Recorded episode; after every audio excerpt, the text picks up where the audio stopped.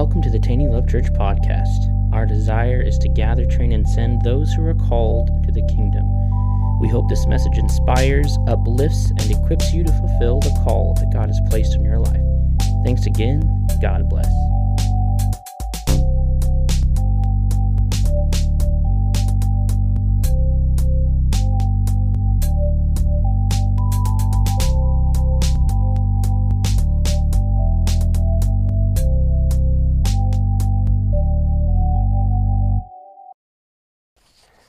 I got inspired by uh, how many of y'all were here for Brother Dustin Barker?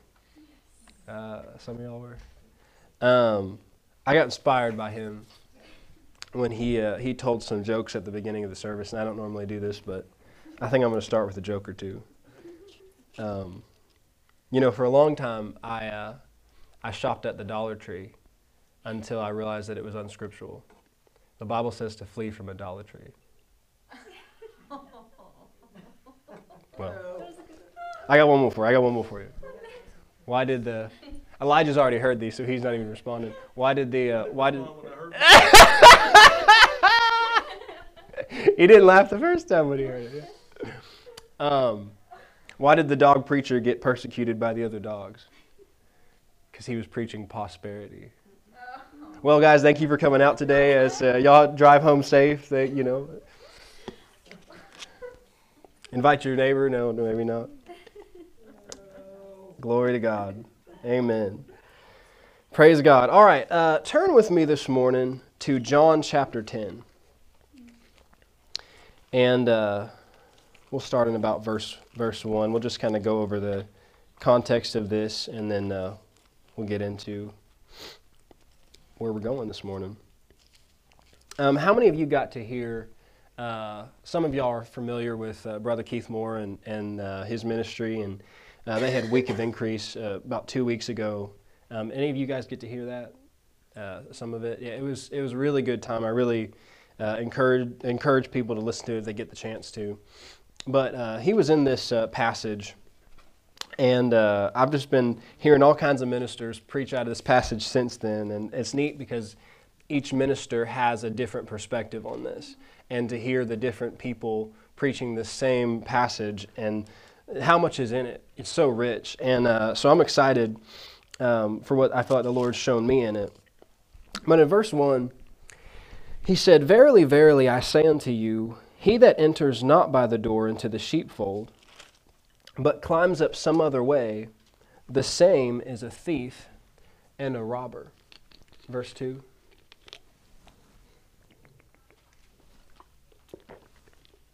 But he who enters by the door is the shepherd of the sheep. Verse 3.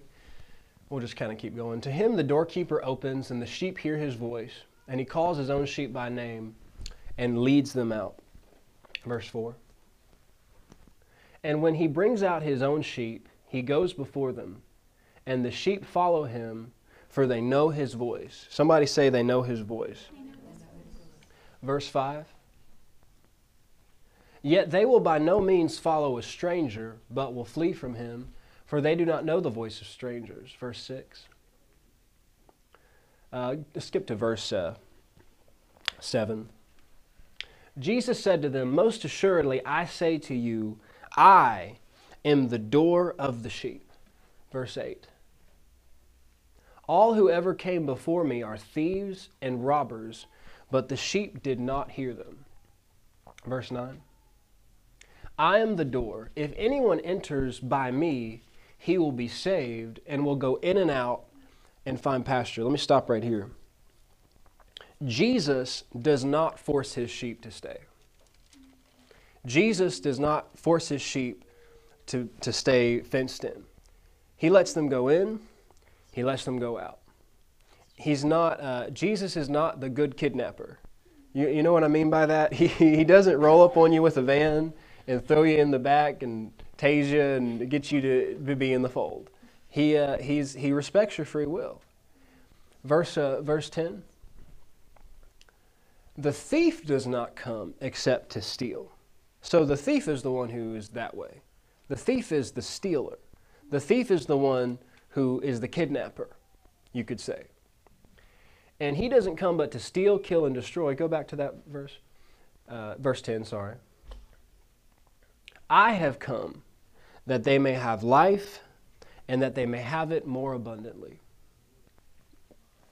Um, Mike has been in a series talking about uh, God's will for our finances and, and uh, you know God's will for our prosperity, and that you know that term gets a, a negative connotation. A lot of people treat it like it's a dirty word.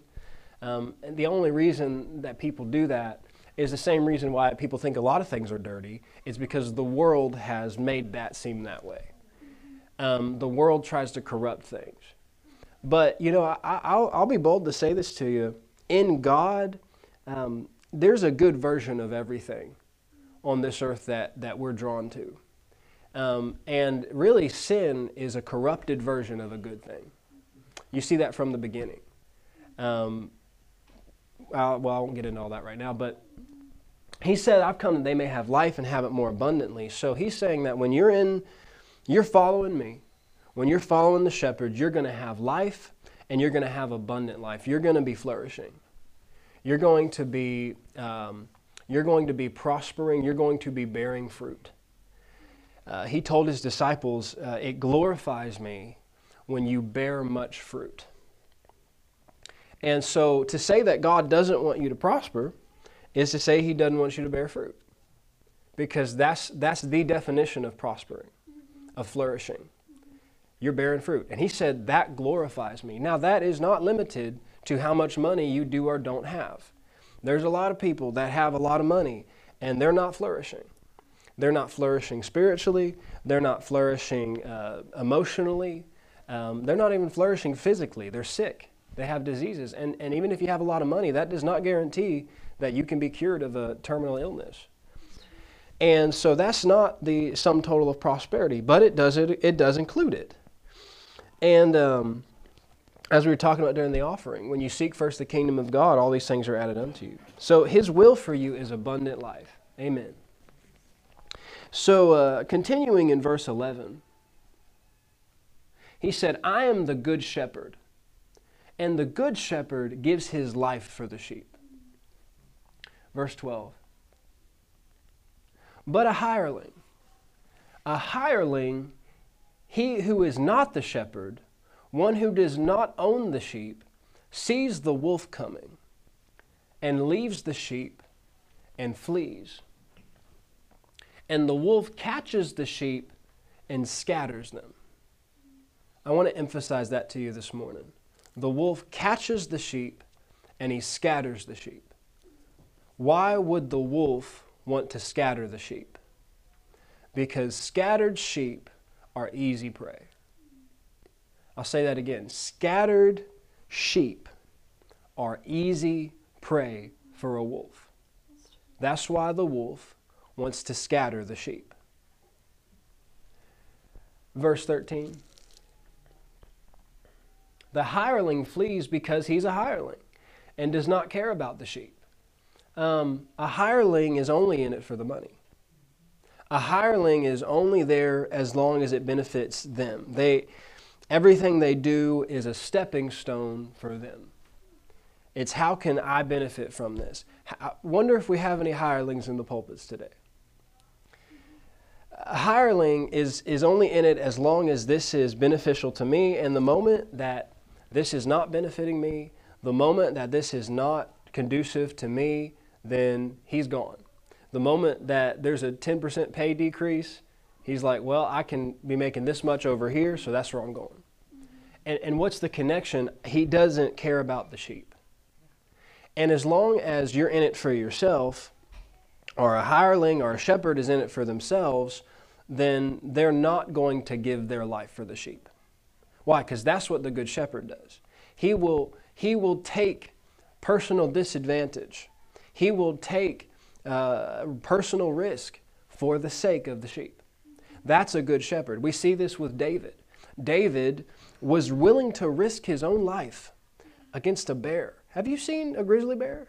Not up close, thank God, but uh, or a lion. He was willing to face these dangerous opponents for the sake of the sheep. Why?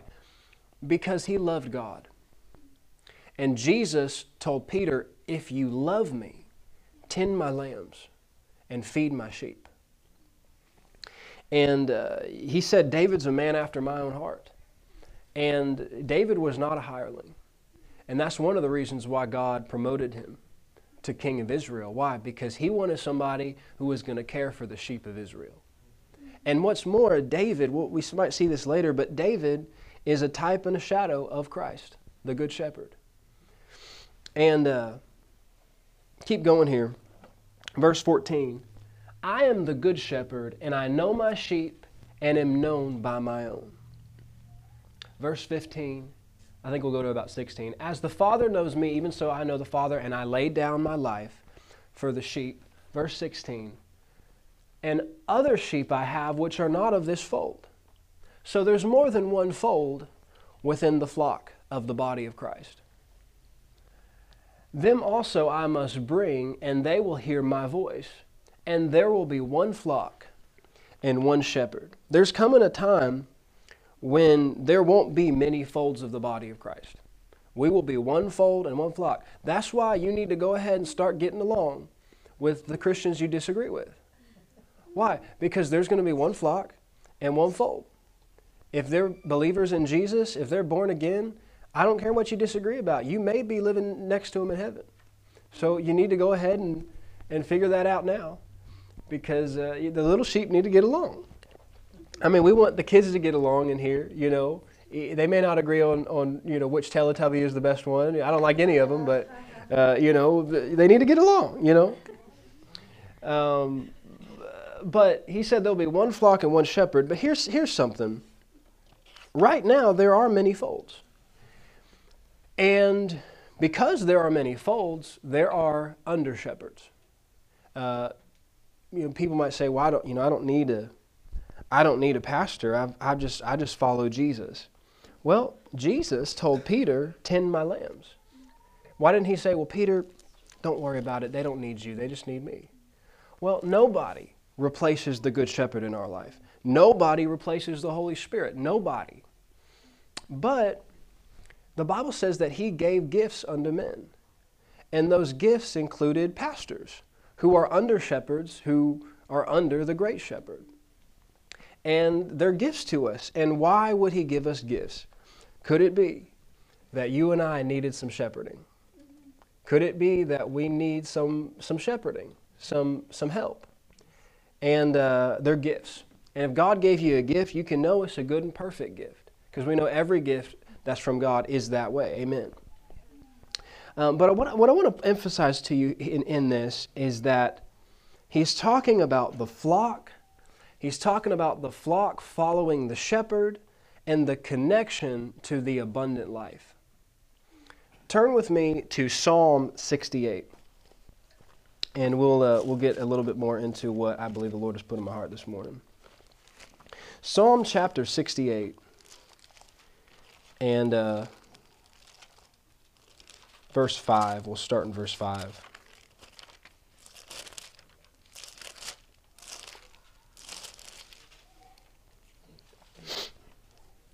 um, he's talking about God, and he said God is a father to the fatherless, and he's a defender of widows. Is God in his holy habitation? This word habitation, we'll see this come up a few times here in the, in the verses we're going to go to. But he said, in this place, in this habitation, God is a father to the fatherless and he's a defender of the widows. What is the what's the connection here? Both the fatherless and the widow are on their own.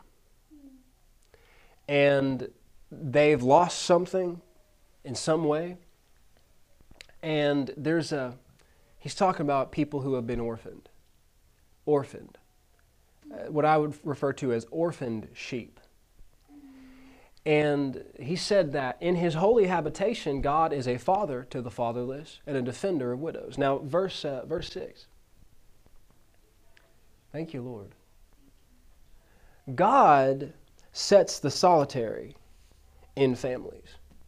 So somebody read that out loud with me. God sets the solitary in families. He sets them there. Now, he doesn't force them to stay there. Like I said earlier, he, he lets the sheep go in and out, but he sets them there. You ever, uh, those of you who have kids, you, you ever set your kid down somewhere and they didn't stay there? well, you set them there, but they still have a free will. And you had to kind of guide them, you know, you had to kind of help them stay where they needed to be. Uh, he said he sets the solitary in families. The Hebrew of families literally means in a house. And we're going to go somewhere with that, but he sets them in a house. Thank you, Lord. He brings out those who are bound into what? Prosperity. But what did he do before he brought them out into prosperity? He set them in a family. He sets the solitary in families and he brings out those who are bound into prosperity, but the rebellious dwell in a dry land. So, why would somebody be dwelling in a dry land if God set them in a house, in a family, that uh, there was prosperity happening there? Because they're rebellious. And God won't force people to stay where He put them, it's their choice. And the thing I want to emphasize to you about this verse, though, is that there is prosperity, there is life in connection to being where God set you. The title of, uh, of my message today is Flourishing in the Flock. Flourishing in the flock. Amen. Let's go over to Psalm 107 in verse 35. Is it good so far? Are you getting something out of it so far?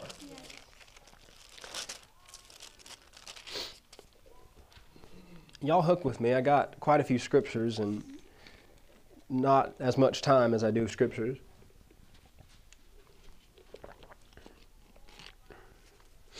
Uh, let's start verse 35. Um, it says, God turns the wilderness into pools of water, and dry land into water springs. Verse 36 There he makes the hungry dwell, that they may establish a city for a dwelling place. You, you see this sim- similar idea he sets them, he makes them dwell there. That they may establish a city for a dwelling place. Verse uh, 37 And sow the fields and plant vineyards that they may yield a fruitful harvest. What does that sound like? Increase, prosperity. Well, what did, did, what did it start with? The place that God set them. They're sowing there, they're putting down roots there. Verse 38 He also blesses them, and they multiply greatly. And He does not let their cattle decrease. Verse 39 but when they are diminished and brought low through oppression, affliction, and sorrow, verse 40, he pours contempt on princes and causes them to wander in the wilderness where there is no way. Now, this is a picture of what it looks like to be resisted by God. Uh, the Bible says that God gives grace to the humble, but he resists the proud. But look what he says in verse 41. Yet he sets, somebody say he sets the poor. He sets the poor on high, far from affliction, and makes their families like a flock. Verse 42. The righteous see it and rejoice, and all iniquity stops its mouth. Do you see this concept in here about the family, the flock, and the prosperity? There's something about being in a flock. You notice that Jesus said, The sheep follow me.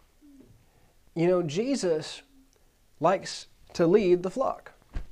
And if, we'll get to this in a little bit, but if, if a sheep leaves the flock, Jesus doesn't say, Well, you know, really, I was hoping you'd leave that flock anyway because I have some special things that I wanted to, to talk to you about, and you're different from the rest of the flock. No. No, the Bible says he goes, and depending on the circumstances, he goes and gets the sheep and brings them back to the flock. And, uh, well, we'll get to that in a second. I don't want to get ahead of myself. Turn to Jeremiah 31, verse 10. I'm going to go through these scriptures relatively quickly because I sure do have a lot of them. And uh, I, I want to read as many as I can. Verse uh, Jeremiah 31, verse 10. When you have it, say, I have it. Elijah has it.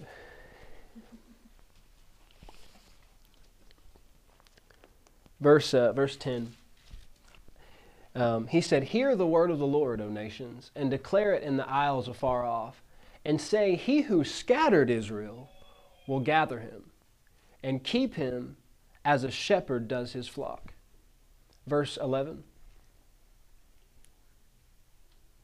Therefore they, oh, uh, I'm sorry, go, uh, yeah, yeah, verse 11, you're right. For the Lord has redeemed Jacob and ransomed him from the hand of one stronger than he. Verse 12. Therefore they shall come and sing in the height of Zion, streaming to the goodness of the Lord. The King James says they shall flow together to the goodness of the Lord. They'll flow together. And it talks about them being like a well watered garden and them sorrowing no more. So again, he's talking about being a, scattered and then being brought together as a flock and flowing together to the goodness of the Lord. He goes on to talk about for wheat and new wine and, and oil, which are all pictures of increase and prosperity. Uh, Jeremiah 33, verse 7. Uh, I'll give Elijah a second to get there. He said, I'll cause the captives of Judah and the captives of Israel to return and will rebuild those places as at the first. Verse 8 I will cleanse them from all their iniquity by which they have sinned against me. I'll pardon all their iniquities. Verse uh, 9. Then it shall be to me a name of joy, a praise, and an honor for all the nations of the earth, who shall hear all the good that I shall do to them. They shall fear and tremble for all the goodness and the what? I thought that was a dirty word. No all the prosperity that I provide for it. Keep going, verse 10. Thus says the Lord, Again there shall be heard in this place of which you say, It is desolate, without man, without beast, in the cities of Judah, in the streets of Jerusalem, without man, without inhabitant, and without beast. Verse 11. The voice of joy, the voice of gladness, the voice of the bridegroom, the voice of the bride. Uh, verse 12. We're kind of just going through some of these.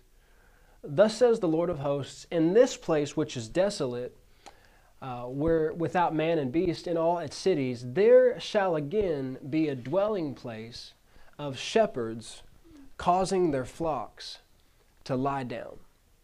Now, where have you heard that phrase before? We'll get there in a little bit. But Psalm 23 causing the sheep to lie down. Um, Let's read verse 13 real quick. Uh, in the cities of the mountains, in the land of Benjamin, uh, the bottom, the flocks shall again pass under the hands of, of him who counts them. Does Jesus know how many sheep he has? Does he know you, which number sheep you are? Will he know if you're missing? Why? Because he loves you. He knows his sheep. He said, "He knows. I know my sheep, and they are known of me." He counts the sheep. You, you talk about counting sheep at night. Well, you know what Jesus does at night? He doesn't slumber or sleep. He's counting sheep. I didn't mean for that to rhyme, but I'm sure glad it did. He's not, he's, he's not slumbering. He doesn't sleep at night. He is laying awake and he's counting his sheep. Amen. Because he loves you. Verse 14, we'll read that real quick. Behold, the days are coming, says the Lord, that I will perform that good thing which I have promised to the house of Israel and to the house of Judah. Uh, now, real quick, go to Numbers chapter 10. Can anything good come from Numbers chapter 10? Well, that, that Old Testament, you know, we, we, that didn't apply to us anymore. So why, why would we be reading the Old Testament? Well, I'm going to quote my father in the faith, Brother Keith Moore. Don't neglect your Old Testament. You, if you do, you do yourself a great disservice. And uh, uh, in verse 29, it says, Now Moses said to Hobab, uh, I don't know if you're planning on having any more kids or what you're going to name them, but I don't recommend Hobab but it's up to you. The son of Reuel the Midianite, Moses' father in law. He said, We're setting out for the place of which the Lord said, I will give it to you. Come with us, and we will treat you well. For the Lord has promised good things to us. Somebody say, The Lord has promised good things to us. Do you believe that? Do you believe that God has promised good things to you? Yes. Verse 30. And he said to them, I will not go, but I will depart to my own land and to my relatives. Verse 31. So Moses said, Please do not leave, inasmuch as you know how we are to camp in the wilderness, and can you can be our eyes. Verse 32. He said, And it shall be, if you go with us, indeed it shall be, that whatever, the, whatever good the Lord will do to us, the same will we do to you. Now he's thinking about going back to his relatives. But Moses is saying, if you come with us, if you stay with this flock, whatever good the Lord does to us, we're going to do for you. Do you see that his prosperity could very easily be connected to whether or not he goes with them? Now, uh, Moses and those Israelites had some tests and trials, but eventually they made it into the promised land. And I, I haven't read to find out what happened to Moses' father in law, but I know they were headed in the right direction. But this is what I want to emphasize to you this morning, and before we move on. Um, when you read in the book of Genesis, uh, the creation story, um, you see that God created the heavens and the earth, and He said, What? It's good.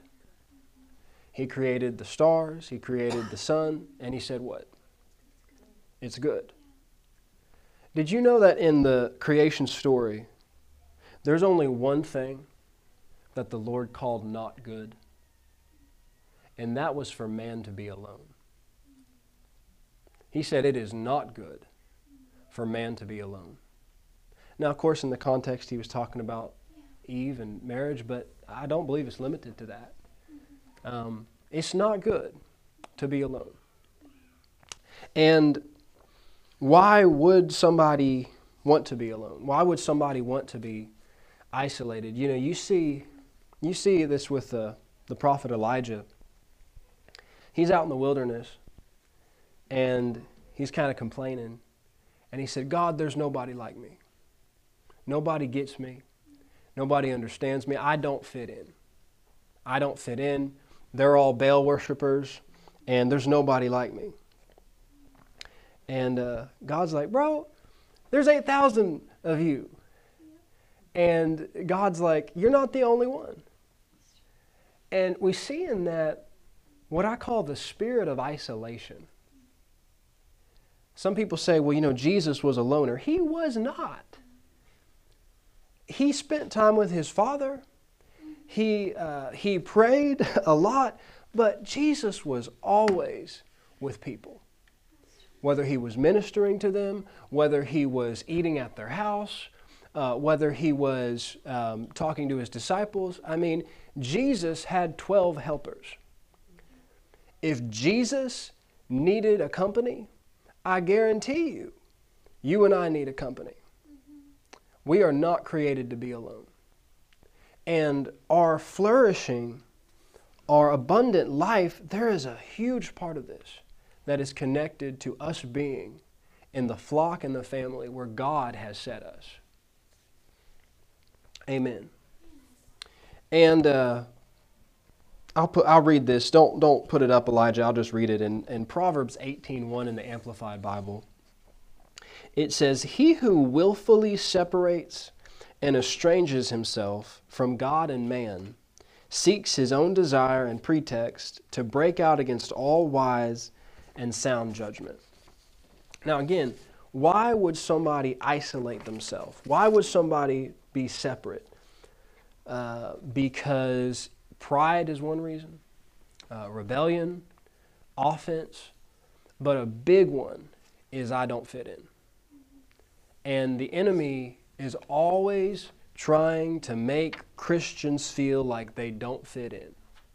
Can I tell you why he tries so hard to make you feel that way? Because it's in direct contradiction to what God said. Uh, go to Ephesians chapter 2 and verse 19. Ephesians chapter 2. Y'all doing all right so far? Ephesians chapter 2. Uh, in fact, I'll just let Elijah put it up. Verse 19. Uh, let me know when, when you guys have it. Um, he said, Now therefore you are no longer strangers and foreigners, but fellow citizens with the saints and members of the house of God. Verse uh, 20.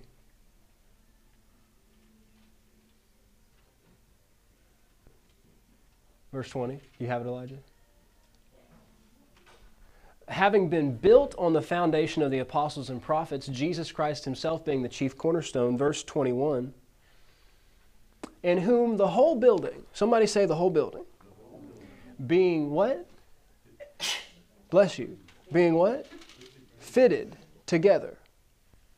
Grows into a holy temple in the Lord. That sounds like that holy habitation we read about in Psalm 68. Verse 22 in whom you also, somebody say, me also. Me also. Say it again, me also. me also. So you can't say that excludes you, because he just said you also. So if you were tempted to think it excluded you, you have to call him a liar, because he said you also. Thank you, Lord. Are being built together for a dwelling place of God in the Spirit. You fit into the body of Christ. You have a perfect place in the body of Christ. And don't ever let the enemy tell you you don't fit in. Well, I'm just different. I just see things differently. Nobody sees things. Nobody's been through what I've been through. Nobody sees things the way I do. Shout out to Aaron Gillespie and the Almost if you know about that band. But nobody sees things the way I do. That's not true. There's a lot of people who see things the way you do, and you may both be wrong. but you're not alone. Amen. Glory to God. Real quick, uh, put up Romans 8 14. We'll just kind of breeze through these. For as many as are led by the Spirit of God, these are the sons of God. Verse 15. For you did not receive the spirit of bondage again to fear, but you've received the spirit of adoption, whereby we cry, Abba, Father. What's the spirit of adoption? Well, it's family. It's I'm adopting you into my family. Now, some people throw the, the term family around, and it's not, it's not accurate. Um, you know, I worked at a, a, fast food restaurant for several years, and they, they'd always say, uh, Oh, we're all just a family here. Were we, though? I, I, you know, because if I didn't, uh, if I didn't perform a certain way, uh, I was out the family. Elijah, you know, uh, you know. And uh, so sometimes people throw that that phrase around a little bit, because the truth is, family has to do with unconditional love. Maybe you aren't doing everything right. Maybe you aren't performing very right. And I didn't say a family was somebody who didn't correct you. No, it's the opposite. The Good Shepherd does correct. But the love is unconditional. And the spirit of adoption is the spirit of acceptance. There is no rejection. There is no feeling, I'm not good enough. I, I don't fit in. I'm not making the cut. I'm not wanted. I'm not welcome. I'm not loved. That is a lying spirit. It's a lying spirit. In God, it's not that way. However, Sometimes Christians can make you feel that way. And we've all experienced that probably at one time or the other. And that's why you need to know which fold you belong in. And one of the ways you can identify which fold you belong in is the spirit of adoption. That's there. Doesn't mean you don't get corrected. It doesn't mean that people always agree with you. Doesn't mean you're right about everything. But there's love and there's a sense of family. It's the spirit of adoption. Real quick, put up Galatians chapter 4, Elijah. I just want to touch on this real quick and we'll move on. Y'all doing all right? Do I need to, you know, juggle something or, you know, um, but when the fullness of the time had come, God sent forth his son, born of a woman, born under the law, verse 5, to redeem those who were under the law, that we might receive the adoption as sons. See, the law said if you mess up, you're out. The law said if, if somebody spits in your face, you got to spend seven days outside of the camp. The law said it is dependent on your performance. The law is like Steve Harvey. You know what I mean by that, Elijah? Uh, I won't expand on that, but that we might receive the adoptions as sons. Now, the law is good and the law is holy. Let me emphasize that to you. But we needed redemption. We needed redemption. That we might receive the adoption as sons. Verse uh, 6. And because you are sons, God has sent forth His Spirit of His Son into your heart, crying out, Abba, Father. I've got the Spirit of Jesus in me, and my spirit is crying out, Abba, Father. My spirit knows who my daddy is. My spirit knows what family I'm a part of. Even if my head is questioning it, even if my emotions are questioning it, my spirit knows. My spirit knows the truth. And his, the spirit of his son is in me crying out, Abba, Father. And his nature is in me too. Amen. Glory to God. And uh, a lot of the things that keep people from feeling like they fit in or, or being where God told them is, you know, they get offended or um, they feel rejected or, or pride. Pride says, I don't need anybody else. I don't need anybody, you know, to help me. I don't need fellowship. I've got this on my own. And we know that's just not true. We all need help. We all need people in our life. God did not create us to be alone. And there's a flourishing that's attached to that. Um, let's go over to Matthew chapter 9. Thank you, Lord. He's helping. He's helping me this morning.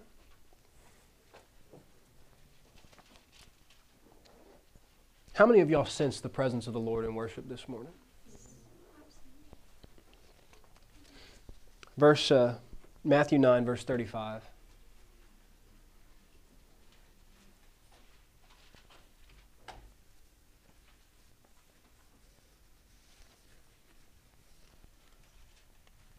You have it? Oh, thank you. It said, Then Jesus went about all the cities and villages, teaching in their synagogues, preaching the gospel of the kingdom, and healing every sickness and every disease among the people. Why is Jesus doing that? He is revealing the nature of the Father. Now, we heard this before, but we can hear it again. That's the nature of your Heavenly Father.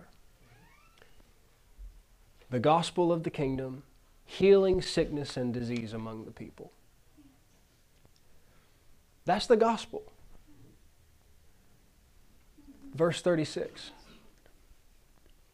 But when he saw the multitudes, he was moved with compassion. Why? Because they were weary and scattered. They were weary, they're tired, they're burdened. What did Jesus say? Come to me all you who labor and are heavy laden, and I will give you rest. Why are they weary? Because they are trying to do life on their own. They are trying to live on their own. They're trying to carry everything on their own. They're not connected, they're scattered. And those are the people that the wolf goes after. He goes after the scattered sheep. And Jesus is moved with compassion because they're like sheep without a shepherd. And so, why would he be moved with compassion? He wants to see the sheep with a shepherd. He wants to see them not scattered. He wants to see them gathered. That's what compassion is moving him toward. Amen. And uh, over in Luke chapter 15, we'll, we'll go over here now. I'm actually doing pretty good, I think. But time seems to go by really quick when I'm up here. We've got a few minutes. Luke 15 and verse 11, we'll read a little bit. Then he said, Well, let me say this first. In Luke 15, we're given a picture of two types of sheep, and both of them are away from the flock. And the first sheep he talks about is one that is a lost sheep. And he talks about how the shepherd goes out and gets that sheep and does what? Brings them back to the flock. Why would he do that? Because he wants them in the flock. Mm-hmm. And the second kind of sheep, though, he talks about is the prodigal son.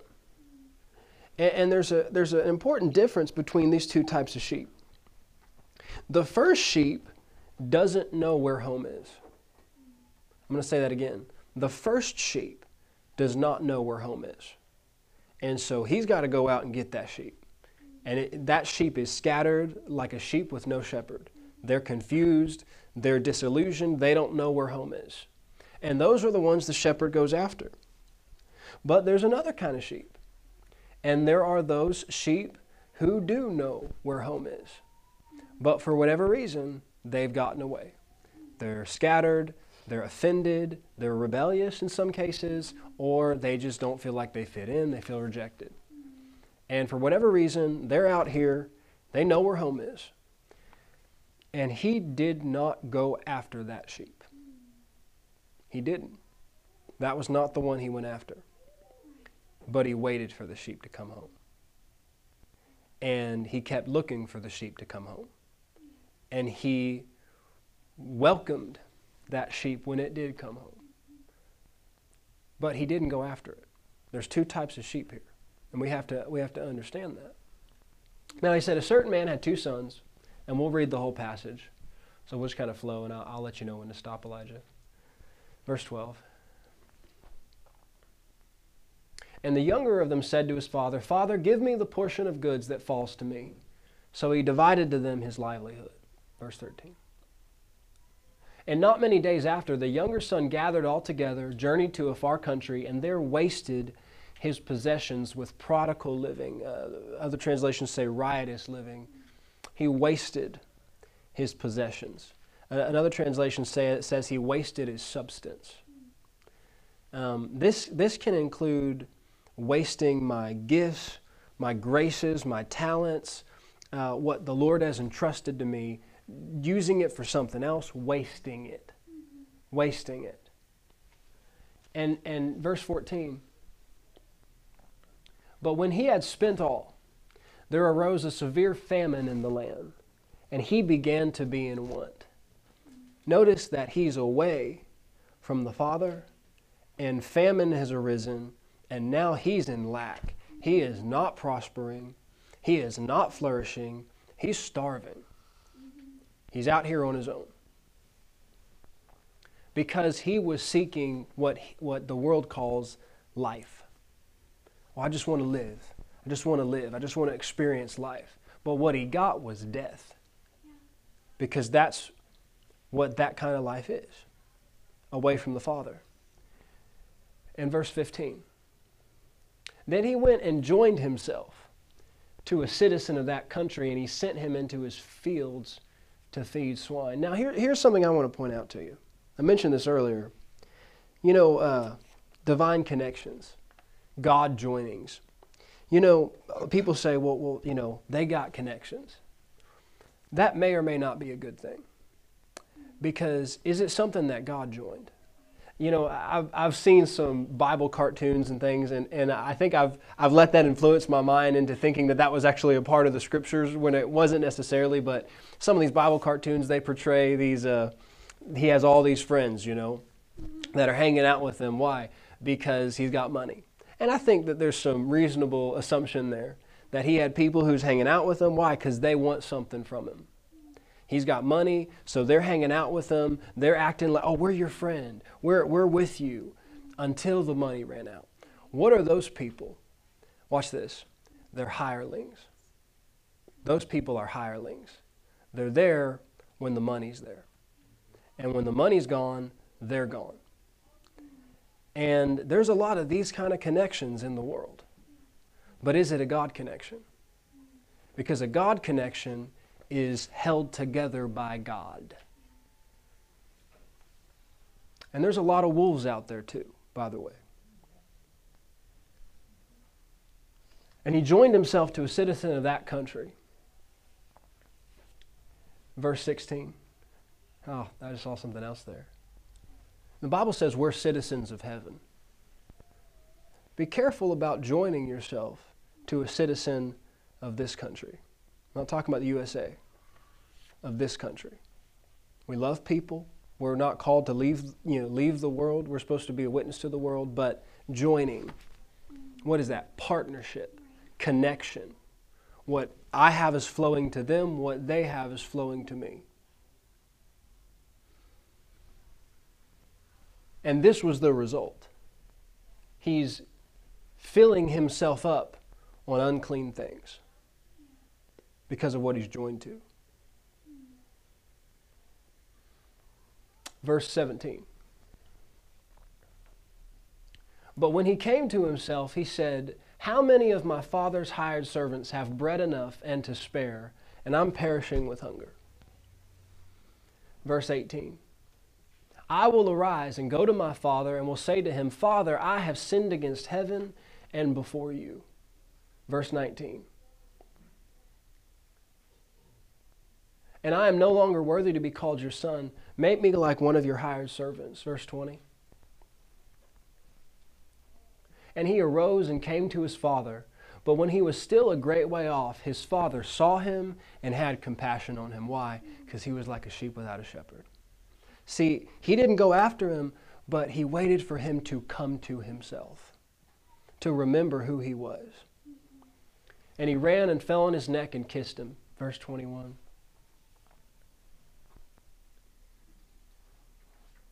And the son said to him, Father, I have sinned against heaven and in your sight. I'm no longer worthy to be called your son. Verse 22. But the father said to his servant, he didn't even respond to that because his sonship wasn't based on whether or not he was worthy. Bring out the best robe and put it on him, and put a ring on his hand and sandals on his feet. Verse 23. And bring the fatted calf here and kill it, and let us eat and be merry. Verse 24. For this my son was dead and is alive again. He was lost and is found, and they began to be merry. This is what I want to point out to you. His prosperity was waiting on him. His prosperity was waiting on him, and the moment he returned, what happened? It was restored to him. Because it wasn't a matter of what he had deserved in the first place. The older son thought he deserved all this stuff, and he didn't get it because he thought he deserved it. But grace was waiting on him at home. His father was waiting on him, and his prosperity, his abundant life was waiting on him. Amen. Now, uh, in closing, I believe I just have a couple more scriptures. Uh, turn to Ezekiel 34, and we're just about done. We'll wrap up here. I'll just uh, say this real quick. In Psalm 16, it talks about um, delighting in the saints that are in the land. But those who chase after another God or another thing, sorrow is multiplied to them. And then the rest of that verse, uh, the passage goes on to talk about the inheritance that we have in God. Um, you know, there's a lot of people that chase a lot of things that they think is going to give them life, but when they get there, they realize that it, it's empty and, and there's no life in it. But uh, the true, true riches are God's inheritance. True riches are found in His inheritance. Amen. Isaiah uh, 34, we're starting in verse 11, and uh, we'll read a few verses and I may skip some. He's talking about, in the, in the beginning of this passage, though, he's talking to hirelings. He's talking to shepherds who are actually hirelings, and he's rebuking them. And uh, he said, For thus says the Lord God, Indeed, I myself will search for my sheep and seek them out. Verse 12. As a shepherd seeks out his flock on the day he is among his scattered sheep, so will I seek out my sheep and deliver them from all the places where they were scattered on a cloudy and dark day. Verse 13. And I will bring them out of the peoples and gather them from the countries and will bring them to their own land. I will feed them on the mountains of Israel, in the valleys, and in all the inhabited places of the country. Verse 14 I will feed them in a good pasture, and their fold shall be on the high mountains of Israel. There they shall do what? Lie down in a good fold and feed in rich pasture on the mountains of Israel. Amen. Do you see this flourishing that's in the flock? Verse 15 I will feed my flock, and I will make them lie down, says the Lord God. Verse 16 I will seek that what was lost and bring back that what was driven away. I will bind up the broken and strengthen the sick, but I will destroy the fat and the strong and feed them in judgment. That's the part of the verse you wish wasn't there, you know. But he uh, skipped down to verse 22. Therefore, I will save my flock, and they shall no longer be. Uh, skip down to verse 22. Therefore, I will save my flock, and they shall no longer be. Therefore, I will save my flock, and they shall no longer be a prey. And I will judge between sheep and sheep. Uh, verse 23. I will establish one shepherd over them. We read that in John chapter 10. And he shall feed them, my servant David. He shall feed them and be their shepherd. Now, David's come and gone at this point when Ezekiel was written. So, who's he talking about? I believe he's talking about Jesus. He said, He'll, He shall feed them and be their shepherd. Keep going. And I, the Lord, will be their God, and my servant David, a prince among them. I, the Lord, have spoken. Verse 25. I will make a covenant of peace with them and cause wild beasts to cease from the land, and they will dwell safely in the wilderness and sleep in the woods. Verse 26. I will make them and the places all around my hill a blessing, and I will cause showers to come down in their season. There shall be showers of blessing. Verse 27. I know we're reading a lot of scripture, but it's good scripture. It's all good scripture, but then the trees of the field shall yield their fruit, and the earth shall yield her increase. They shall be safe in their land. They shall know that I am the Lord when I have broken the bands of their yoke and delivered them from the hand of those who enslaved them. Verse 28. And they shall no longer be a prey for the nations. Why? Because they're in the flock. They're not scattered. The wolf can't get to you if you're not scattered.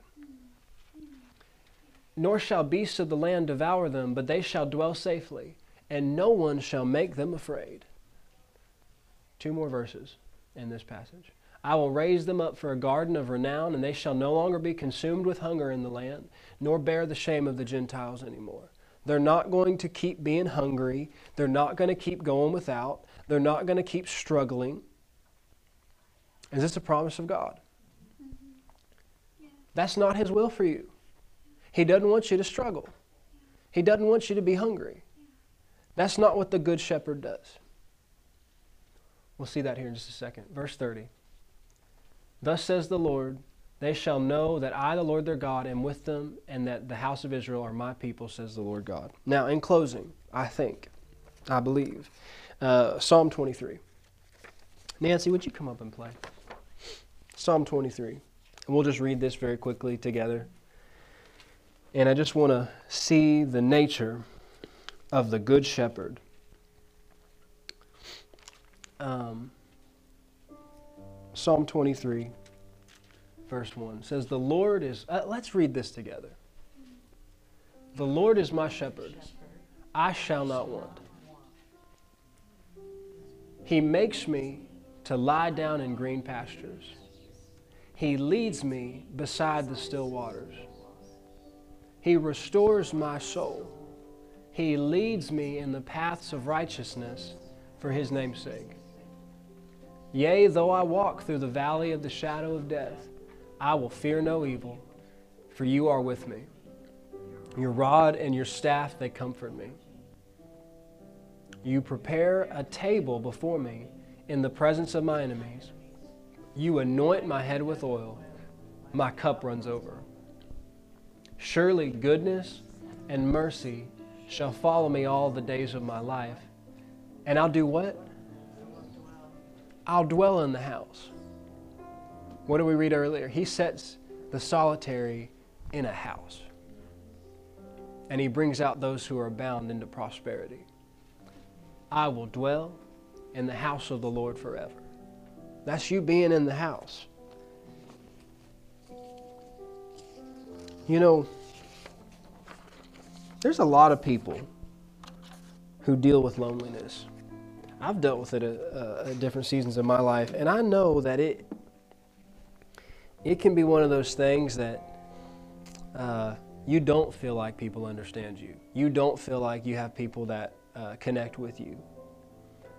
And and I think the problem is is a lot of times we expect everybody to agree with us naturally or mentally or politically or all these things and we forget that the, the connection we're really looking for is spiritual.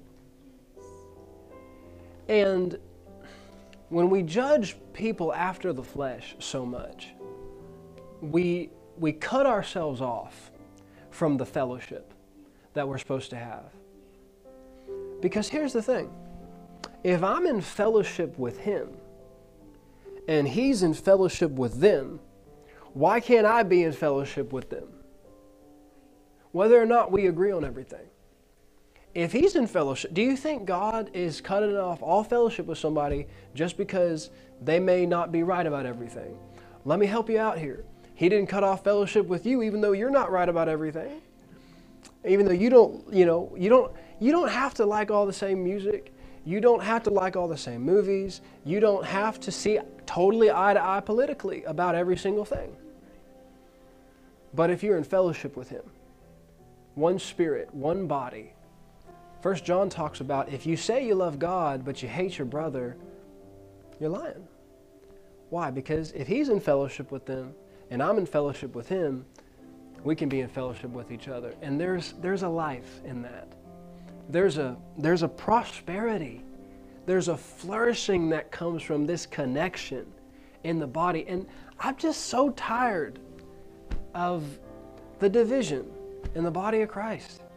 I'm so tired of everybody be judging everybody and everybody's correcting everybody and i've done it too and i've been guilty of it and listen there are things we got to talk about and you know you don't have to agree with everybody but we are called to love them and we can have fellowship with people whether or not we agree on everything and there's something about this he said how blessed it is for brothers to dwell together in unity and there's a flow of the anointing and the blessing when there's unity in the body of Christ.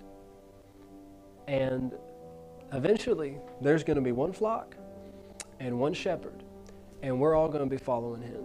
Amen. Glory to God. Stand to your feet. Hey, thanks for listening to the Taney Love Church podcast. For more information about us, visit us online at www.taneylovechurch.com. And you can also check us out on social media on Instagram and Facebook.